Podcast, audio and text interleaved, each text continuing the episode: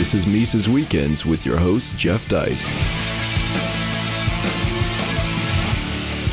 Ladies and gentlemen, welcome to Mises Weekends once again. This weekend, our show features a fantastic talk from Dr. Hans Hermann Hoppe at a Mises Institute event about 10 years ago in 2006. The talk is entitled A World Without Theft. And in this talk, Hoppe touches on many of the same topics and themes he touches on in this fantastic book, The Economics and Ethics of Private Property. This is a seminal piece of work, something that every Austro libertarian needs to own and read. It absolutely helped my own thinking uh, in areas of property and ethics and socialism and laissez faire. And again, Dr. Hoppe touches on some of the themes in this book in the talk. Uh, if you have not yet signed up for our 35th anniversary gala event that is happening in New York this October, please do so because it's going to be your only chance to see Hoppe live in the United States in 2017. It will be his only appearance in this country. Uh, he will, of course, speak about Rothbard and his relationship with Rothbard. You can go to Mises.org slash events to sign up for our 35th gala. But in the meantime, enjoy this fantastic talk from Dr. Hoppe and have a great weekend. What they did have was a superabundance of goods. And if you have a superabundance of goods, then it is impossible that uh, human beings have any conflicts with each other because uh, what should they fight about if there exists a superabundance of things? Uh, except, of course, in two regards, even in the Garden of Eden, problems would exist, namely uh, with regard to our own physical bodies. Uh, that is still scarce. We have only one of them, not millions. Um, and uh, of course, the standing room on which our physical bodies rest. And insofar as scarcity exists, even in the Garden of Eden, in, this, in these two regards, conflicts are possible. And because conflicts are possible, it would be, even in the Garden of Eden, necessary to have certain rules uh, in order to avoid these conflicts. And the rules would have to be rules uh, assigning rights of exclusive control, rights of uh, ownership with regard to scarce resources, namely our bodies. And what the rules would be most likely uh, adopt in the Garden of Eden would be every person is the owner of his own physical body and can do whatever he wants with his own physical body and anybody else who wants to do something to me or I want to do something to somebody else, he would need the permission um, of uh, of the owner. And the second rule that we would need is uh, I can move around wherever I want, uh, but I cannot try to occupy occupy a space that has already been occupied by someone else. Uh, and outside of the Garden of Eden, uh, where we have all around scarcity and uh, all sorts of conflicts can arise, we would also need rules that avoid conflicts in this situation. And again, without going into a, a very detailed explanation, what sort of rules would be most likely adopt outside of the Garden of Eden. That would be again, uh, every person owns uh, his own physical body. We acquire the right of exclusive uh, control over scarce resources that were previously unowned by being the first one to put scarce resources to some uh, use. Uh, the third, third rule would be whoever uses his physical body and some originally appropriated, previously unowned goods and further produces something uh, with the help of uh, his body and so forth, would be the owner of whatever he has produced. And uh, the final uh, the final rule would be the rule that uh, exclusive uh, rights of control over scarce resources can also be acquired by transferring voluntarily transferring ownership from a previous owner to to a later owner. Um, these uh, elementary rules um, are very old rules. Of, through all of mankind, basically these rules have been uh, recognized. They make intuitive uh, sense. We can even see them adhere to in the animal kingdom to a certain extent, uh, and we recognize that even small children, for instance, uh, recognize the rule that he who uses something first uh, becomes the owner of it because whenever kids get into a fight, the first thing that they point out is, I played with the toy first, uh, and until I drop it, uh, you had better leave me, uh, leave me alone. Um, it should also be clear that the alternatives to these rules are rather absurd. Um, the first, um, the, the, first alternative to self-ownership would be slavery, which is morally objectionable uh, as well as economically um, inefficient. Um, if the second uh, person coming along would become the owner of something, uh, then the second person would become the first because the first one wouldn't do it, um, and that is, has absurd consequences. If the first owner would have to share ownership with uh, other people, um, then again conflicts would not be avoided. And in addition, uh, this would be uh, econ- uh, economically uh, unproductive because the incentive to be the first would be reduced and so forth. Uh, the incentive to be the producer would be reduced if the producer would have to share his property with those people who have not produced it and and so forth. Um, now the next problem that then uh, arises is even if we recognize the truth, the morality, uh, the economic efficiency of these sorts of uh, uh principles, um, uh, what do we do about those people who do not respect these rules? And of course, there are always people who break these uh, break these rules. Um, that is, we need some institution that enforces uh, and threatens with punishment breakers of these uh, rules. And the traditional answer to the question who is in charge of uh, enforcing these rules uh, and threatening potential uh, violators of these rules with punishment in case uh, they do not adhere to these rules, the traditional answer is this is the task of of the state. this is the sole and only task of the state. Um, now, whether this answer is correct or not depends on what is the definition of the state.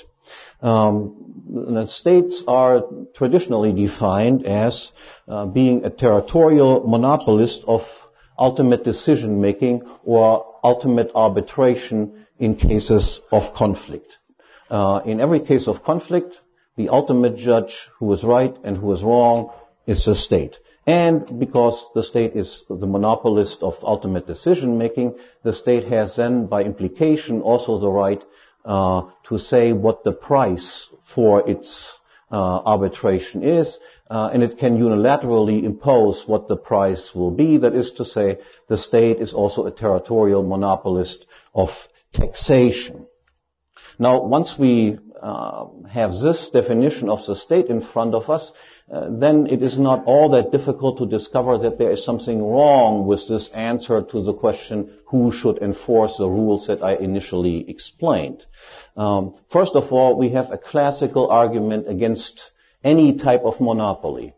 Uh, and as I said, the state is a monopolist. He is the only one that can do such and such. Um, the classical argument against monopolists is um, whenever we do not have free entry into a specific line of production, in this case, um, the production line of arbitration, of police protection, and so forth, whenever we have uh, restrictions with regard to free entry, uh, then producers are no longer forced to produce at the lowest possible cost.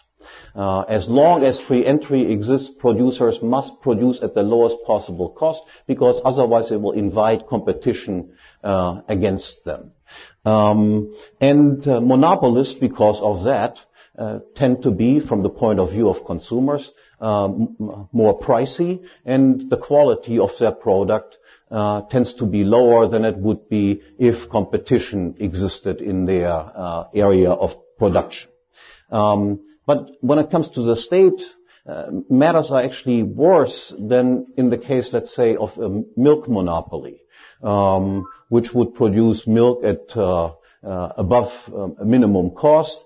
Price would be higher, quality of the milk would be lower. But in the case of the government, the problem is that governments do not just produce maybe lousy goods, uh, but they can actually produce bads. Um, namely in the following sense. Um, because governments are the ultimate arbitrator in any type of conflict, governments can also cause conflicts uh, and then decide when it comes to who is right and who is wrong in the case of conflicts in their own favor.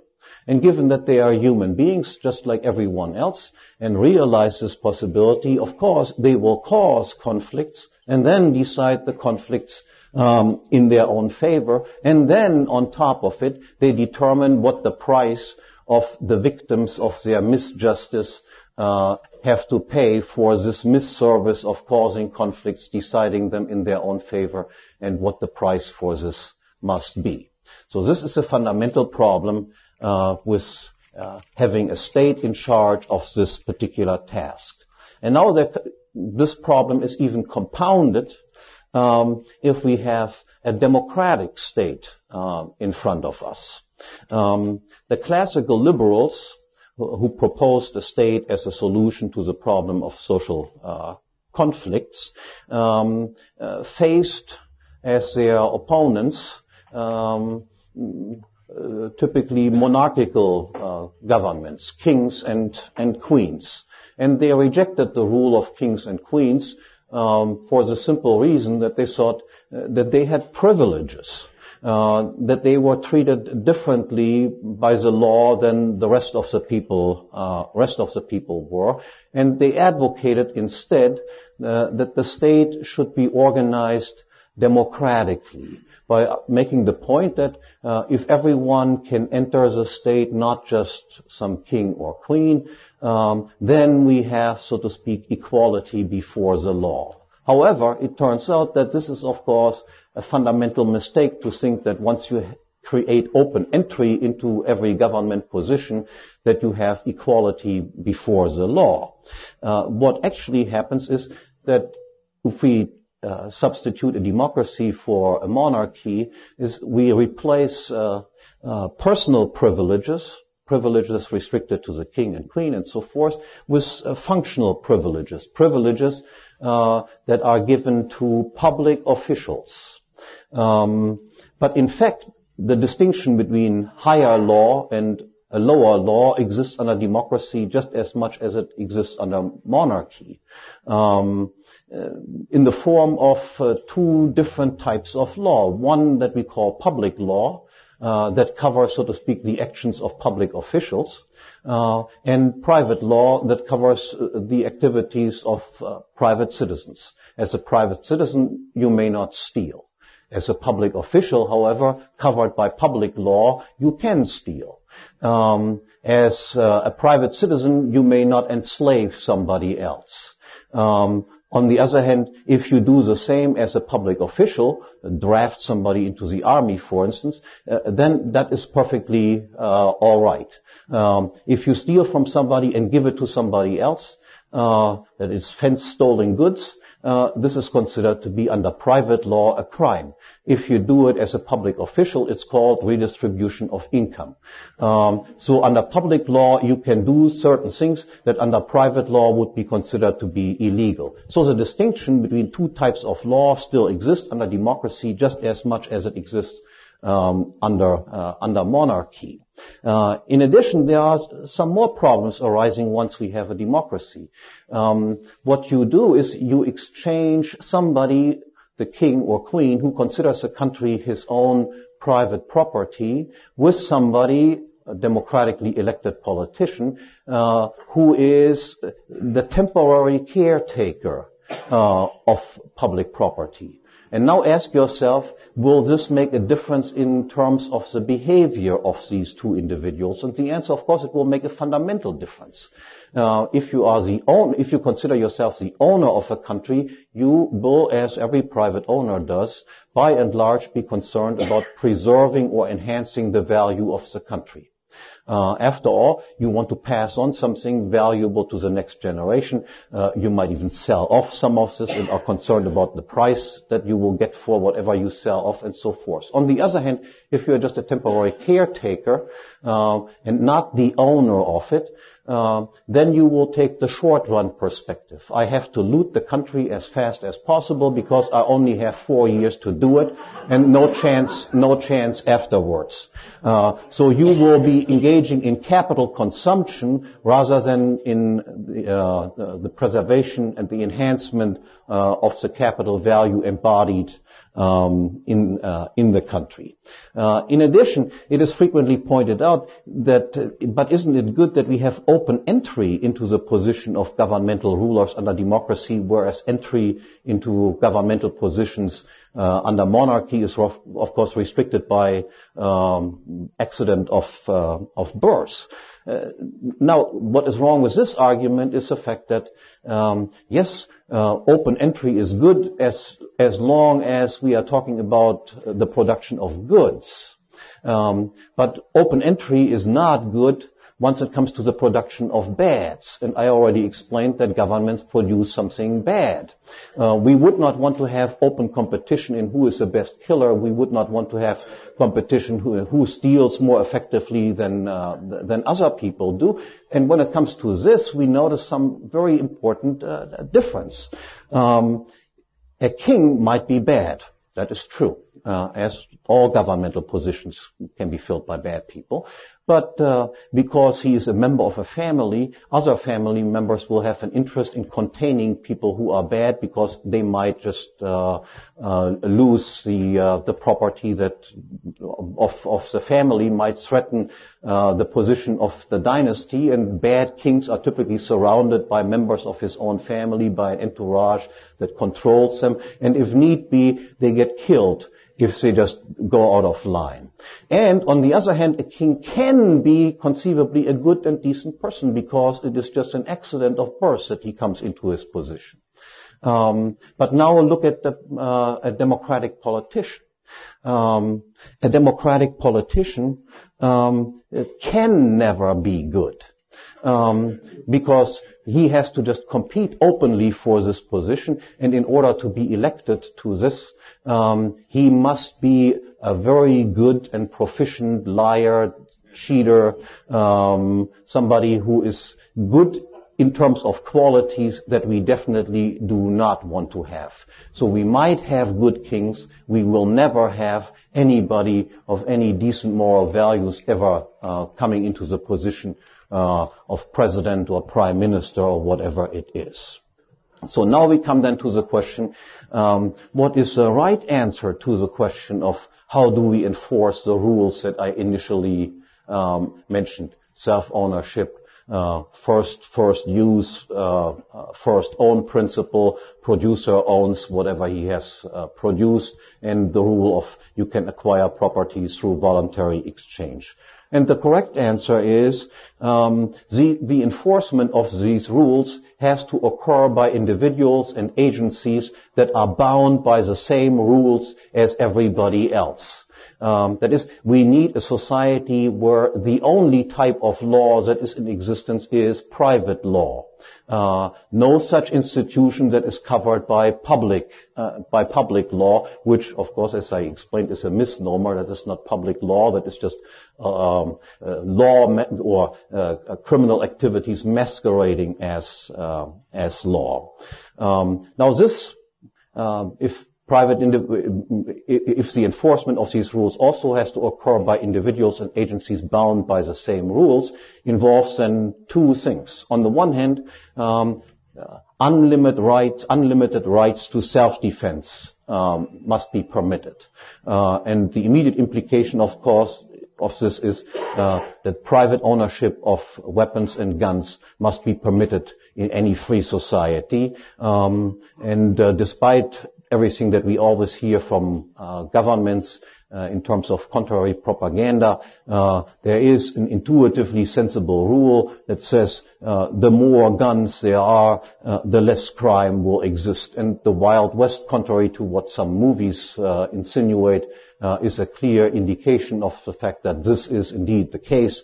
Uh, if people own guns, private, gun, private ownership of guns is unrestricted, then there will be less crime. But in complex societies, of course, um, we will not want to provide for our own security only by our own means. We do not uh, uh, make our own suits or shoes. Uh, we rely on the division of labor in this regard. And of course, in every complex society, we would want to rely on division of labor, on specialized agencies, uh, and agents also when it comes to the protection of, uh, of private property rights, and a very important role in a free society when it comes to the protection of uh, these rules that I mentioned before uh, would be insurance agencies and associated with insurance agencies uh, directly or indirectly uh, police, detective, and arbitration agencies. Now, what would be the result of this? And a very brief comparison um, between um, uh, the state provision of security um, and uh, the provision of security by um, um, by uh, privately funded, freely funded uh, insurance uh, operations. Uh, the first thing would be there would be a drastic fall in the price that we have to pay um, uh, for, secu- uh, for security. Um, as I explained, the tendency for under uh, monopolistic provision of security is the price of security always goes up. We have to pay more and more, and we get low, lower and lower quality of uh, of protection. Precisely the opposite would occur um, if there were competition in this area. The second um, the second um, fundamental change that would occur um, with regard to um, uh, how much security should be produced. Um, uh, every resource that is expended on providing us with security can no longer be used to provide us with other uh, things. Um, uh, money spent on on security can no longer be spent on uh, on vacations, on beer and wine and food and w- whatever it is. Um, normally, people decide voluntarily, based on their own judgment, how important security is to them as compared to um, uh, other needs that they might have. Um, if you have government deciding for you how much security you need, um, they will of course decide the more I can spend, uh, the better uh, the better it is. That this involves a restriction of uh, um, uh, satisfaction of other needs is of no concern. Uh, of no concern. That is, if we have competition in this area, there will be no overproduction um, of uh, security. Um, the next point I want to emphasize is would there be um, a, a, large amount of uh, money, resources expended on victimless crimes if we had competing insurance agencies wanting to protect us. Uh, as we all know, currently huge amounts of resources are expended on combating victimless crimes such as drug use, uh, prostitution, gambling, uh, whatever it is. Uh, but it should be perfectly clear that uh, as much as many people dislike these type of activities, uh, since these activities are victimless crimes and we are not directly affected in our own property by the existence of these types of activities, very few people would be willing uh, to spend uh, huge amounts of money uh, to be protected from something that they do not see as a threat. Uh, insurance agencies that would want to protect you against these sorts of things would obviously have to charge higher premiums than insurance companies that would abstain from protecting you against these things. And since most people are not affected by such things, uh, insurance companies that would offer uh, services such as this would likely go out of business very quickly. So victimless crimes would tend to be treated for what they are, namely as not a big deal at all, and uh, uh likely no uh, persecution of uh, the perpetrators of victimless crimes would would occur. Um, more important than this is the following. Um, uh, insurance companies would indemnify you uh, in case they fail in the task uh, that they have uh, accepted in return for you paying a premium. Um, governments, on the other hand, monopolists, of course, do not indemnify you if they fail. Uh, if somebody steals from you, uh, robs you, mistreats you, and so forth, the government will not come and say, look, we failed in what we promised to do, and because we failed you, we will offer you compensation of such and such an amount. I have at least never heard of any government anywhere doing anything like this, um, and I'm sure that you have never heard anything like this also. Um, why would insurance companies be good at this? Uh, they would be good at prevention of crime because whatever they can prevent, they would not have to pay up for it. Um, a government police officer, on the other hand, if he does does fail to prevent a crime, uh, he gets his salary paid uh, no matter what. Um, and uh, in this situation, it is of course better to hang around at 7-Eleven uh, stores than just trying to prevent uh, what he's supposed to prevent. Um, when it comes to the next thing that we want is uh, we want things that have been stolen, taken from us, and so forth, returned to us if at all possible. Uh, what is the incentive of governmental police uh, to find uh, stolen uh, stolen goods, to find the loot? Um, you know, anyone who has any experience with this know knows that uh, the police will file a report, and then you ask them, "What will you do about these goods?" and they will say, "No, we'll, we'll file it away." Um, and that's the end of uh, that's the end of the story. Um, by accident, sometimes things might be recovered, but only by accident. Um, what incentive, on the other hand, exists for insurance companies to recover things? The answer is because they otherwise have to indemnify you. Of course, they have a financial incentive to recover whatever they can recover at uh, at reasonable uh, cost. I had a, an acquaintance whose uh, VW got stolen in Italy. Um, he went to the Italian police and asked them, "What will you do about it?" And they said, "Nothing." Um, and then he reported this to an insurance company, and a week later, the insurance detective discovered where his car was. Of course, the car was pretty much worthless also, but nonetheless, you can see there's an entirely different incentive in both uh, in both cases. Um, and the last thing that you want, of course, is like uh, that the perpetrators of the crime are found and captured, and that they have to compensate uh, the victim. Um, now, how likely is it that the government finds uh, the perpetrators in capital crimes? Yes, they do occasionally uh, find them because public uh, public uh, opinion pressure is quite uh, quite high. In crimes of a lesser lesser sort, rarely, if ever, do they apprehend the criminal. And if they do apprehend the criminal, what will they do with the criminal? Will they force the criminal to now compensate the victims? And again, I have never heard of this. Quite to the contrary, they will probably jail um, jail the person, uh, and uh, the uh, victim plus other taxpayers are forced to even pay for the incarceration of the person who victimized them in the first place. And if I remember correctly, uh, incarceration in the United States per person uh, per year costs about $70,000 $70, or in the neighborhood of this.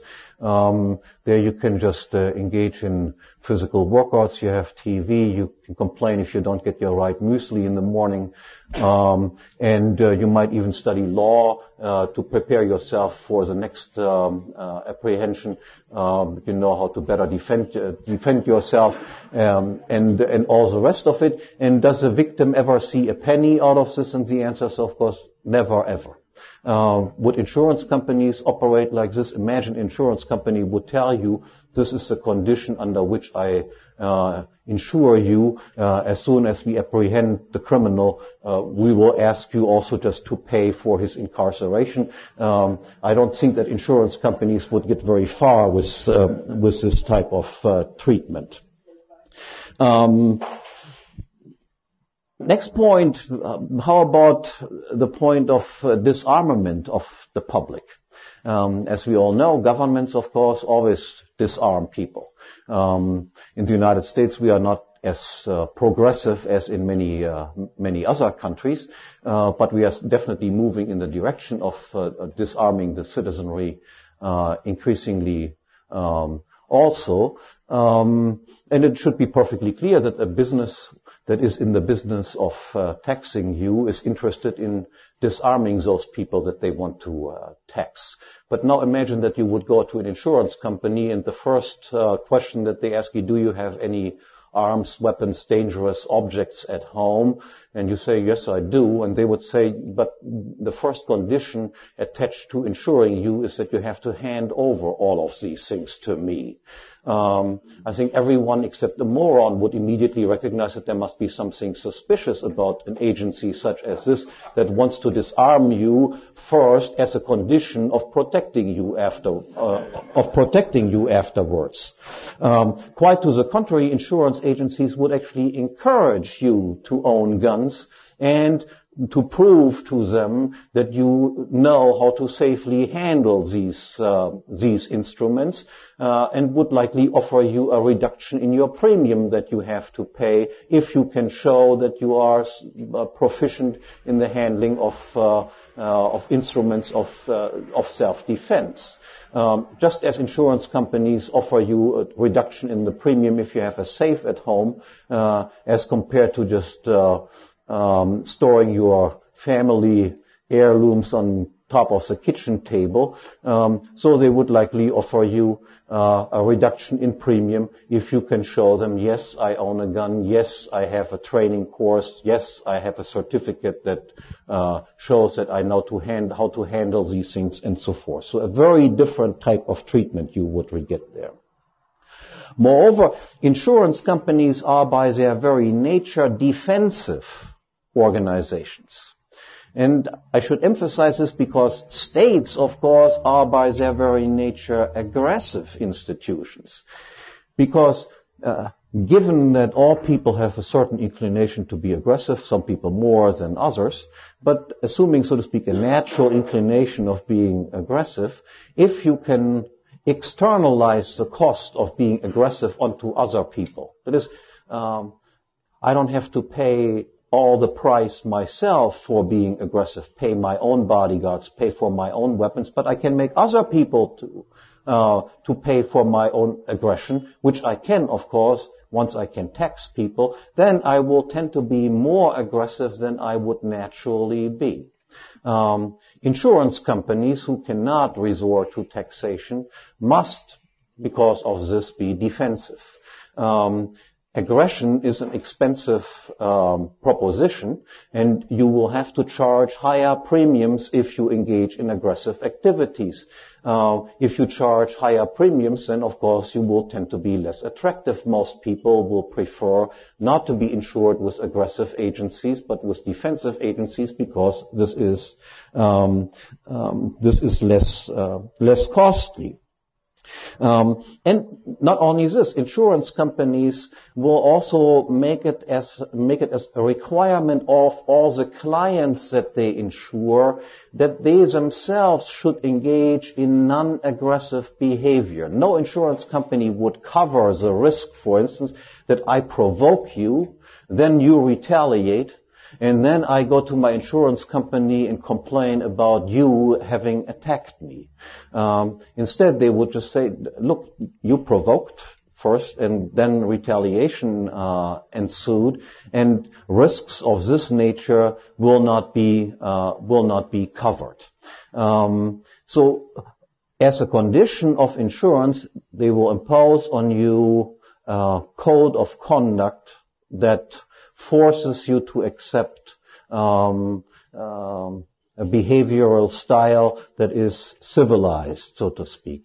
That will also include that insurance companies will most likely insist that you do not engage, engage in vigilante justice. Not that self-defense under certain circumstances would be excluded, but in order to make uh, uh, retaliation and uh, uh, permanent conflict to, to rule that out as far as possible. They would insist if something has happened, please come to us and there will be some sort of uh, um, regular procedure set in uh, set in motion in order to avoid any uh, unnecessary um, conflicts. Um, furthermore, if we would have competition in the protection, um, protection of private property rights, um, we will get on the one hand a greater variety of law, and on the other hand, as I will explain in a minute, uh, a greater unification um, of law. What will happen on the one hand is there might be insurance agencies or protection agencies that offer you uh, to apply, let's say, canon law. Uh, there might be others that offer um, to uh, apply mosaic law. There might be others that uh, uh, propose to use uh, Islamic law and so forth. Um, these um, rules would only apply, of course, to people who are insured with the same company. Everybody being insured with one company knows these are the laws that will apply to me and everybody else who is insured with the same, with the same company. They agree to this type of law and the law procedures.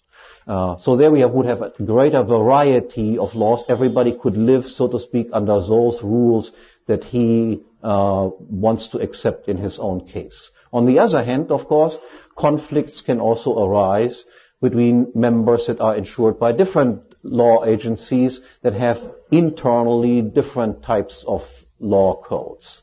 And it should be perfectly clear that in conflicts between members of different types of law codes, then uh, in order to resolve their conflicts, uh, we would have to have independent arbitration um, and in these independent arbitration of interagency uh, conflicts, there then a tendency would emerge of hammering out uh, the principles of procedures, punishment, uh, mm, uh conflict resolution, and so forth that can be said to be truly universal.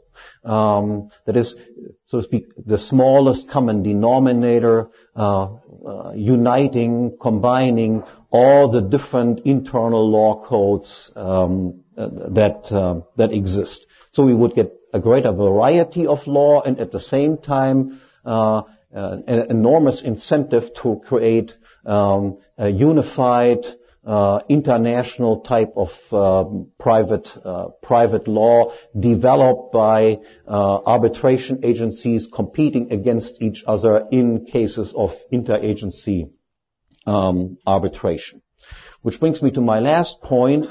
Um, that is to say, um, in such a situation with competing insurance providers, um, we would first of all get contracts offered about what will be done in what cases. Currently, when it comes to the question, do we get any contracts offered? Uh, the answer is, of course, no, there's no contract offered at all. Uh, the government only promises to do something. Um, but they never say what exactly it is that they will do. And in addition, they even change the rules of the game as they go along. They engage in legislation. They change the laws. Uh, something that might be legal today might be illegal tomorrow and uh, vice versa. An insurance company that would say, okay, we will not promise you exactly what we will do and also we will reserve the right to change the rules of procedure as we go along without you, without your consent, again, would not be able to get a single, uh, a single client to agree to such a thing. Um, and an insurance company would have to have have to offer a contract that has provisions first for the first contingency that everyone can foresee. That is, what will you do in case I have a conflict with somebody insured by you just as you insure me. That is, what would you do in cases if two clients of yours uh, have a conflict with each other? Obviously, the contract would have to have provisions what to do in this case. And secondly, uh, these contracts provided by insurance companies would also have to have provisions. What do you do in cases when I have a conflict with a member of a different insurance agency.